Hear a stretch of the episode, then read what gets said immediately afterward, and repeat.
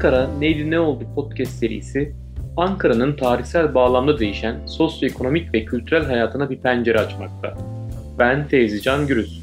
Rasim Özgür Dönmez ile birlikte hazırlayıp sunduğumuz podcast serimizde birbirinden farklı ve değerli konukları misafir ederek sizleri Ankara'da başlayan ve Ankara'da bitecek olan bu keyifli yolculuğa davet ediyoruz. Keyifli dinlemeler dileriz.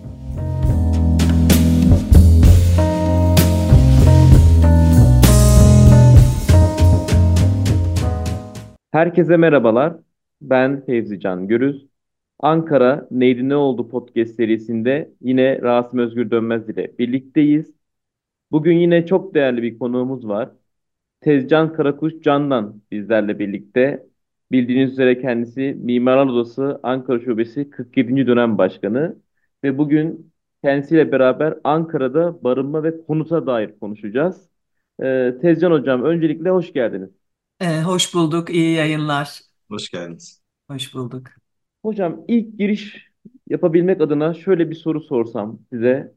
Biz tabii Ankara'da e, genellikle Ankara'ya yer alan çalışmalar Cumhuriyet sonrasıyla başlatılıyor ama biz barınma ve konuta dair Ankara'da Cumhuriyet öncesine dair neler biliyoruz? Kısaca bize aktarır mısınız?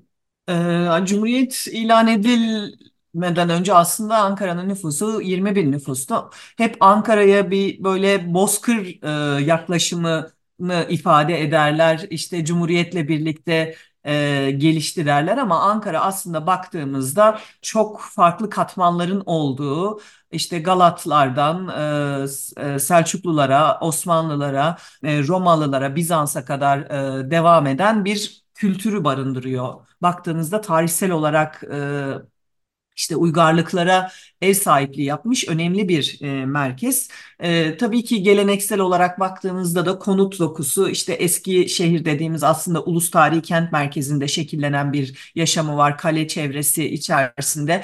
Orada da e, işte ikişer katlı o e, ev e, yani eski Türk evleri dediğimiz altlar işte taştan e, üstler ahşaptan yapılan bir e, konut sorunu var. Daha e, hani gelişmişlik açısından konut e, açısından daha geleneksel e, bir şekilleniş e, var o dönemde Ankara. Tabii ki şunu da söylemek gerekiyor. Ankara o zaman işte pek çok kültüre ev sahipliği yapıyor. Gayrimüslimlerle birlikte aslında yaşanan o çok kültürlülüğü hem mekandan hissediyoruz hem aslında kentsel yaşamından hissettiğimiz bir Ankara ile karşılaşıyoruz. O açıdan ben e, bunun da mekana, o konut sorununun ve barınma sorununun çözümüne çok e, katkısı olduğunu düşünüyorum. Hala e, o dönemden kalma konut yerleşkeleri var. Yahudi mahallesi var mesela Ankara'da.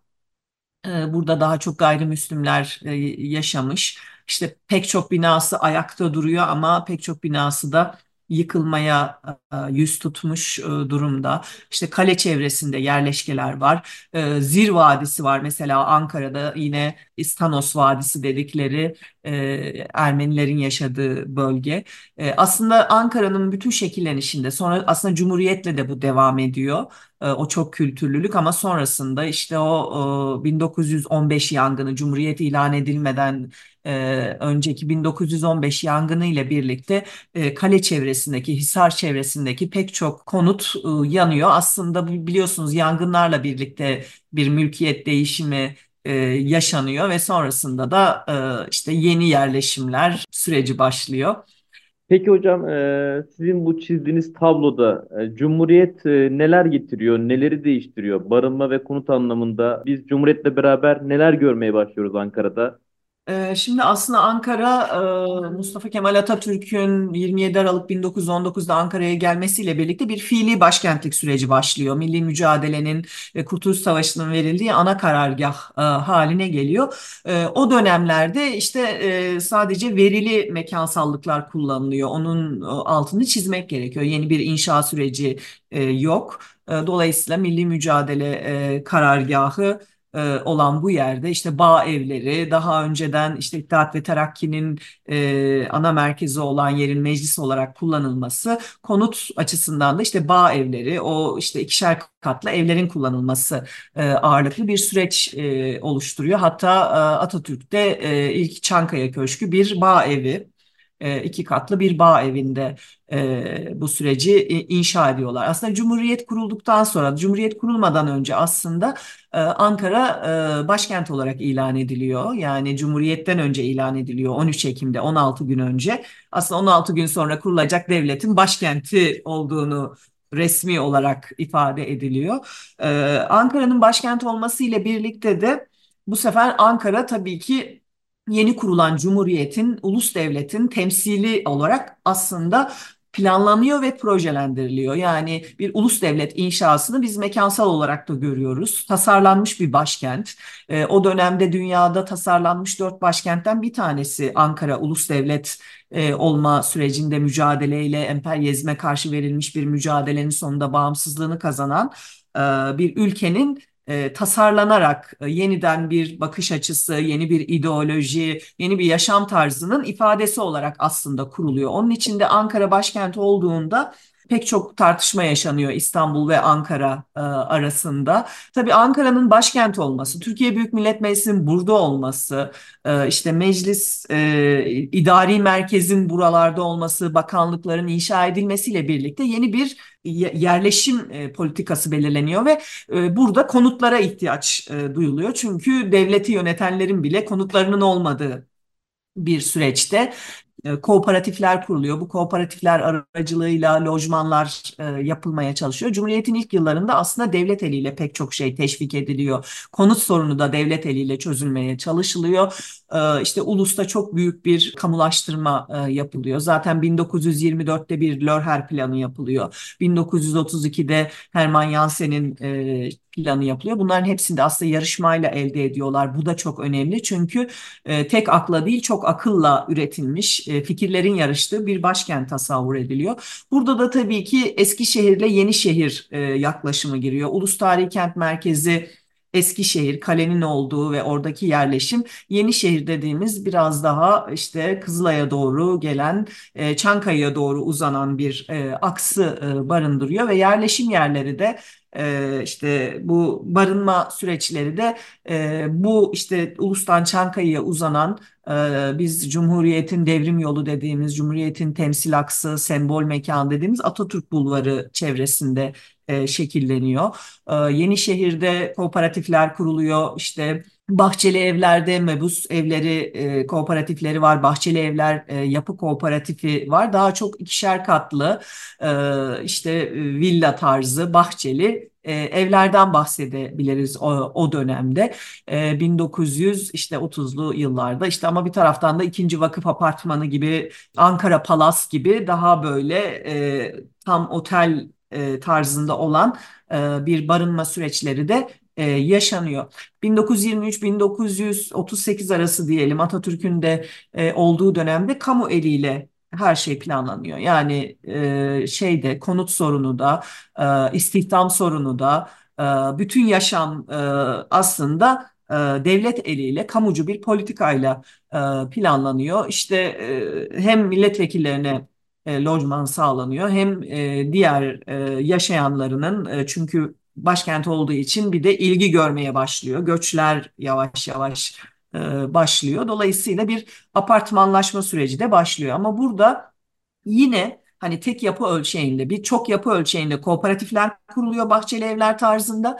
E, bir de tek yapı e, ölçeğinde e, işte e, bunlar ağırlıklı olarak e, 30'dan sonra 30-50'li yıllar arasında apartmanlar kuruluyor. İşte Milli Kütüphane evleri gibi hani bu devlette çalışan bürokratların e, konut ihtiyacını karşılamak için Milli Kütüphane evleri kuruluyor. Büyük Barajlar Yapı Kooperatifi e, kuruluyor. Fikir İşçileri Kooperatifi kuruluyor. Bunlar daha çok e, devlet ağırlıklı bürokrasinin e, memurları bir araya geliyor ve bunlara işte arazi bulunuyor, destek veriliyor kooperatif kanunlarıyla birlikte. Bunların da e, işte tek yapı apartman ölçeğinde kooperatifleşerek çözüm bulması e, gibi bir süreç yaşanıyor. İşte Ankara başkent olmasıyla birlikte nüfus planlanan nüfusun ötesine geçen bir yaklaşım oluyor. 1900 e, işte 300 bin nüfusa göre planlanmış Hermann Jansen'in planı bir anda elinde patlıyor. Çünkü Ankara'ya doğru bir yoğun şey oluşmaya başlıyor, göç oluşmaya başlıyor. 1950'den sonra Ankara şöyle bir farklılaşma yaşıyor. Ee, işte e, NATO'ya giriliyor. Ee, işte Demokrat Parti yönetime geliyor. Ee, NATO'ya girdikten sonra işte Amerikalıların e, Türkiye'ye gelmesi, e, onların aslında konut sürecine bakışı ve onların yaşam tarzlarının da konutta bir örneklemesini görebiliyoruz biz aslında konutun gelişimi süreci e, içerisinde. Ee, yine 1950'li yıllarda o Cumhuriyet'in ilk yıllarındaki kooperatifleşme, konut süreçleri e, bir miktar devam ediyor. Hatta e, 1950 yılında Demokrat Parti iktidara gelince 14 Mayıs'ta iktidara geliyor. Ankara'nın Gazi Osman Paşa bölgesinde 14 Mayıs kooperatifleri kuruluyor. Oradaki milletvekilleriyle e, nin orada e, barınma sorununun çözülebilmesi için işte ikişer katlı, tek katlı, üç katlı bir e, kooperatif kuruluyor ve çok yaygın ve çok güzel örnekleri var bugün Ankara'da Gazi Osman e, bölgesinde. Köyden kente göç yoğunlaşıyor, ciddi bir gecekondulaşma süreci e, yaşanmaya başlıyor ve yeni bir plan yapılıyor. Yücel Uybed'in planı. İşte o zaman bir kat artırımı sürecine gidiliyor. Hemen bulvar üzerinde, bu Atatürk Bulvarı üzerinde ve kentleşme üzerinde e, birden e, yani işte ikişer katlı, üçer katlı yerlerden beşer, altışar katlı e, yerlere doğru çıkan bir e, konut sorunuyla. Bir şey sorabilir miyim? Ee, o Evet. dönem e, aynı zamanda da değil mi? Gecekondulaşmanın da fazla olduğu bir dönem galiba değil mi? O göçlerle ilgili öyle de bir konutlaşma süreci var. 60'ların sonu 70'lerin başı gecekonduların çok yoğun olduğu bir e, süreç. Aslında bu şöyle bir şey de katıyor. Hani e, farklı bir e, katman geliyor. Bu sefer de emekçi katmanı geliyor şeye. Hani kültür katmanlarından bahsettik ya. Emekçi katmanı geliyor ve e, buna devlet sorun e, çözümü üretemiyor diyor. Çözüm üretemeyince e, aslında çok da masumane bir şekilde e, halk kendi e, konut sorununu kendisi çözmeye başlıyor. Hani bir gecede işte biriketlerle basit ihtiyaçları olan yerlerde işte Altındağ'da başlıyor, işte Dikmen'de, Seyran Bağları'nda e, bulundukları e, her yerde e, işte kentte kendilerine başlarını sokacak yer e, inşa ediyorlar. Tabii bu çok özel ve çok özgün bir örnek aslında baktığımızda. Bu barınma sorunu, istihdam sorunu ve bakış açısıyla birlikte aslında büyük şehirlerde ve Ankara'da bence yerel yönetim bakış açısı da değişiyor. Daha böyle emekten yana, daha sol değerlerin öne çıktığı, onları da kucaklayan, onların fikirlerini de benimseyen bir yaklaşımla aslında 70'li yıllar bugün pek çok kez tartıştığımız toplumcu yerel yönetimin tohumlarını da e, atıyor. İşte Ankara'da e, Vedat Dalokay belediye başkanı oluyor. E, Vedat Dalokay aynı zamanda Mimar Odası Ankara Şube Başkanlığı'nı e, yapıyor. Benim de uzun süre koltuğunda oturduğum e, kişi ve sonrasında da Ankara Belediye Başkanı oluyor ve e, bir dönem belediye başkanlığı yapıyor. Tabii o zaman e, işte Ahmet İsvan, Erol Köse gibi toplumcu yerel yönetimlerin bakış açısı da birlikte şekillenince e, bugün aslında tartıştığımız o ana dinamikleri ortaya çıkartıyor ve bir dönem sadece belediye başkanlığı yapıyor. Bu toplumcu yerel yönetim bakış açısına oturtanlar Cumhuriyet Halk Partisi'nde. E, ve o dönemde de e, işte konut sorunu planlamayla çözülmeye çalışılıyor. İşte e, pek çok aslında bu Gazi Osman Paşa bölgesinin mesela planlanma sürecinde Vedat Dalakay'ın hep e, izi vardır.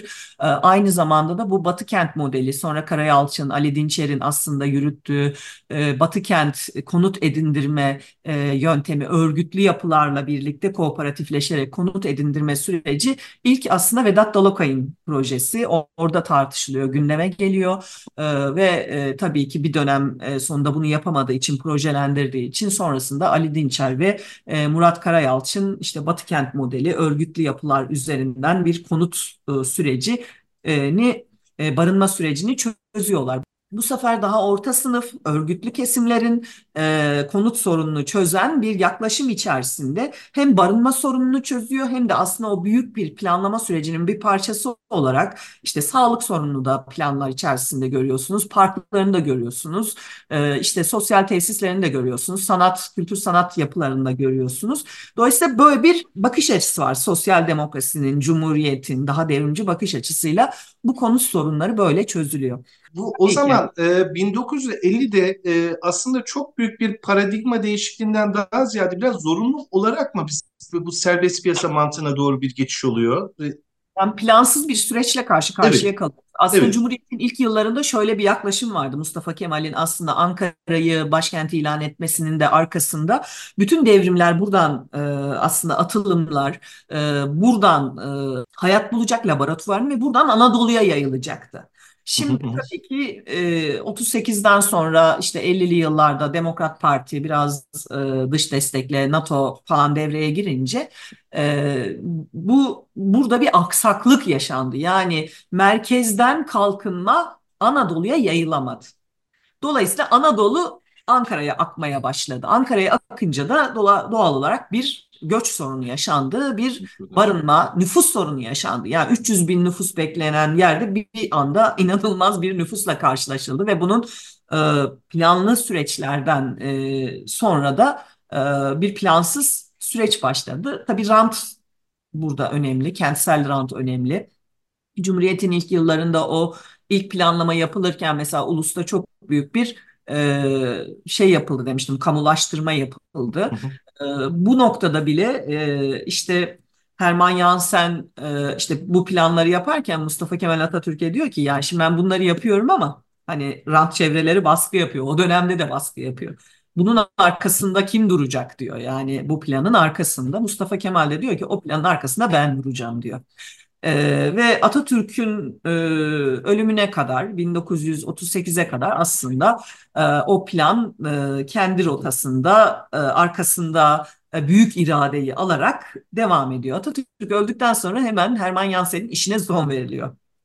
E, dolayısıyla her dönemde bu süreç yaşandığı için e, o işte Atatürk öldükten sonra da işte 50'lerden sonra e, her ne kadar kamucu bakış açısı konut sürecinde gitse de bu sefer e, başka bir e, yaklaşımda bir basınç yaratıyor. İşte o kat artırımlarının gelmiş olması, e, işte o göçle birlikte sorunun e, çözülemeyişi e, ve halkın kendi sorunlarına çözüm aramak için gece konduyu tercih edip kendi sorununu çözmesi, kendi göbeğini kendisi kesmesi e, gibi süreçler biraz da o plansızlığın e, süreci olarak yaşanıyor. 1980'lere geldiğimiz zaman büyük bir tabii bir paradigma değişikliği oluyor Türkiye'de. Bunun konuta yansıması nasıl oluyor? 1980 ve sonrası herhalde böyle bir süreç devam ediyor galiba şu anda da. 1980 e, askeri darbesi aslında 24 Ocak ekonomik kararların uygulanmasının aslında e, ana şeyini oluşturdu. E, bu da neoliberal politikaların, daha küresel politikaların uygulanması sürecinin önünü açtı. E, bunun tabii ki kentleşme politikalarına, işte halkın doğrudan ilişkilendiği sosyal güvenlik politikalarına, eğitim ve sağlık politikalarına boyutları ise e, 2002 yılından itibaren aslında AKP iktidarının e, varlığıyla birlikte şekillendi. Yani neoliberal politikaların konut, kent, eğitim, sağlık, sosyal güvenlik gibi doğrudan aslında topluma dokunan e, yanları e, AKP iktidarıyla birlikte şekillendi.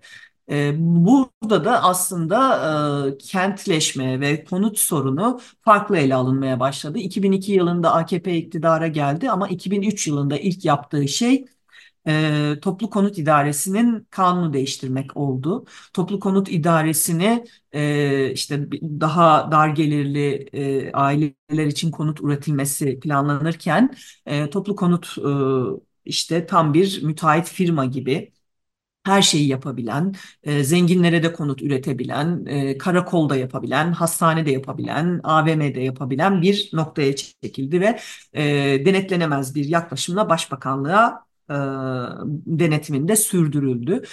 E, TOKİ'lerde planlama süreçlerinde bir farklılaşma yaşandı. Bir tek tip konut sürecine girildi.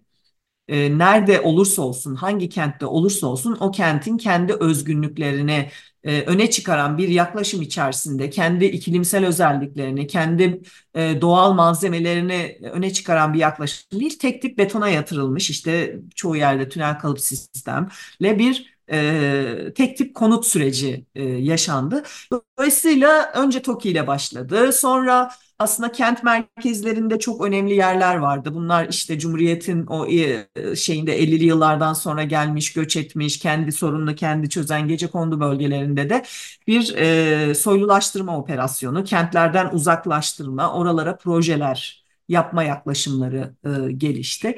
İşte Karayalçın döneminde Dikmen Vadisi e, gece konduların olduğu bir bölgeydi. O bölgede bir dönüşüm süreci başladı ama bu katılımcı bir süreçle koordine edildi. E, işte belediyenin Metropol İmar AŞ'si e, o bölgede bir yer açtı ve orada işte halkın da olduğu kooperatifler kuruldu. O kooperatiflerin e, yönetiminde e, birlikte karar verme yetkileri e, oluştu ve birinci etap daha insancıl aslında daha e, sorun çözmeye yönelik bir yaklaşımla katılımcı süreçle inşa edildi.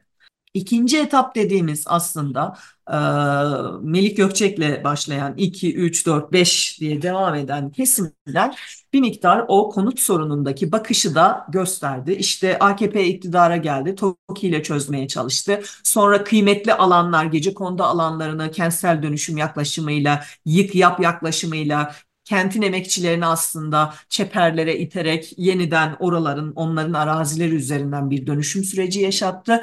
Bugün Dikmen Vadisi'ne bakıyorsunuz en son geldiği etapta e, sadece rant üzerinden şekillenen 50 katlı konutlarla karşı karşıyayız. E, ve aslında kentin bütün e, doğasını, sistematiğini bozan bir planlama süreciyle karşı karşıyayız. Yani 80 sonrası aslında işte 2002'ye kadar kendince idare edilen süreç 2002'den sonra inanılmaz bir kentlerin pazar olarak görüldüğü, konutun bir yatırım olarak, bir ihtiyaç olarak değil bir yatırım olarak şekillendiği e, ve sonrasında da belirli çevrelerin aslında zenginleşmesi, sermaye birikiminin inşaat sektörü üzerinden sağlanmasını da ortaya çıkaracak bir e, iktidar politikasıyla karşı karşıya geldik. Bir şey sormak istiyorum. Bu genel yani daha şöyle söyleyeyim. Üçüncü dünyadaki genel herhalde e, trend burada da devam etti değil mi? Yani bir paralellik var benim gördüğüm kadarıyla. Buradaki yansıması gibi bir şey Tabii herhalde şimdi değil mi? Neoliberal politikaların uygulandığı her yerde benzer şeyleri görebiliyoruz. Yani kentsel dönüşüm e, ne bakış, o konut sorununun çözümüne dair her yerde bir sermaye birikimini üretimden değil aslında inşaat sektöründen sağlayan bir yaklaşım e, hakim. E, hatta Bir de şey galiba değil mi? Farklı katma değer yaratan çok fazla bir ürün Türkiye üretmediği için biraz daha fazla herhalde bu e, seçimler falan dolayısıyla da yani hızlı bir şekilde kar edilecek diye de herhalde bu konut sektörüne daha fazla herhalde e, Yani tabii üretim od- odaklı bir büyüme potansiyeli yok. Ekonomik yani ekonomist değilim ama az çok görebiliyorsunuz. Üretim odaklı. Hani o Cumhuriyet'in ilk yıllarındaki gibi böyle fabrikaların açıldığı, istihdamın sağlandığı, o istihdama uygun bir konutlaşma ve barınma sürecinin çözüldüğü bir süreç yok şimdi. Dolayısıyla o Cumhuriyet'in ilk yıllarındaki köklü mahalleler dediğimiz hani kooperatifleşerek ya da tek yapı ölçeğinde kooperatifleşerek barınma sorununu çözen mahalleler bugün tehdit altında. İşte Emek, Bahçeli, Esat, Ayrancı, Gazi Osman Paşa, Demirli Bahçe, e, gibi yerlerdeki işte dört katlı, beş katlı, iki katlı e, evler yıkılarak kentsel dönüşümle birlikte bir anda o yükselen değerin e, peşinde gidilmeye başladı ve burada da çok ciddi bir rant organizasyonu var. E, hem aslında e, köklü mahalleler elimizden gidiyor, çok nitelikli yapılar var bunların içerisinde, hem de yık yap kültürüyle yeni bir e, rant e, ve kar e, yaratmış oluyorlar kent e, üzerinden. E, şimdi de tabii ki yine o e, neoliberalizmin getirdiği bir şeyle e, rezidanslar inşa edilmeye başladı. Yüksek yoğunluklu rezidanslar. İşte 50 katlı binalar. Yani şimdi 50. katta 50 katta ne, ne yapacaksınız bilmiyorum. Yani orada kaç bin kişi yani bir mahalle yaşıyor 50 katlı bir e, binada. E, bütün bu e, kentleşme, azgın kentleşme diyorum. Bütün kentsel yaşamı e, belirleyen hale geldi. Komşuluk ilişkileri öldü. E, üst katta kimin yaşadığını bilmiyorsunuz. Dayanışma diye bir şey yok. Bir güvenlik sorunu var. Zaten rezidanslara girerken güvenlikli alanlar yaratılıyorlar, korumalı alanlar yaratılıyor. Ama öbür taraftan da yine aslında kentin değişik çeperlerinde hani yoksulların olduğu, işte e, bu son e, savaşlarla birlikte göçmenlerin olduğu bir kesim de hala var. Dolayısıyla kent e, belli noktalarda çatışma dinamiklerini de içerisinde barındıran bir noktaya doğru gidiyor. Ben orada bir soru sormak istiyorum. Yani siyasetten bağımsız olarak ciddi de bir göç alıyor Ankara. Özellikle depremden sonra falan da ciddi bir göç aldı. Nereye doğru evrileceğini düşünüyorsunuz Ankara'nın? Şöyle söyleyeyim, bir 10 sene sonra nüfusun geleceği şeyin 3 aşağı 5 yukarı tahmin edebilirsek ki bayağı bence e, nüfus artacak Ankara'da. E, ne diyorsunuz ya bu na- nasıl bu çözülecek sizce bu konut problemi? Yani bir, bir şeyiniz var mı, bir projeksiyonunuz var mı? Şimdi e, 2038 çevre düzeni planı yapıldı iktidar tarafından. Melik Gökçek zamanında yapıldı bu plan. Ankara için 18 milyon nüfus öngörüyordu 2038. Bu da aslında Ankara'nın neredeyse her yerinin işte e, Gölbaşı'na, Polatlı'ya, Nallıhan'a, Pursaklar'a kadar yayılan büyük bir e, yayılmacı politikalarla değişik e, odaklar e, öngörülüyordu. E, bu 2038 e, çevre düzeni planı e, meslek örgütlerinin açtığı dava sonucunda iptal edildi. Biz de onların bir parçasıydık Mimarlar Odası olarak. E, pek çok alanında zaten işte Atatürk Orman Çiftliği de vardı bunun içerisinde kent merkezleri de vardı. Dolayısıyla e, Ankara aslında kendi yükünü kendisi de kaldıramayan bir noktaya doğru gidiyor. Neden? Çünkü plansız olduğu için. Yani bir planlaması yok. 2038'e 18 milyon, 3 kat ne demek yani? Siz bunu nereden, nereye yerleştireceksiniz diye sorduğumuzda aslında bakıyorsunuz pek çok yerde e, işte e, tarım arazileri, e, ormanlık alanlar, işte dere yatakları, vadiler yapılaşmaya açıyor. O zaman bu kentte hani böyle bir büyük bir konut gelişimi, kentsel gelişim görüyorsunuz ama bu kent sağlıklı gelişmiyor. Çünkü vadiler dediğimiz nefes organlarımız gibidir. Yani akciğerleridir bir kentin.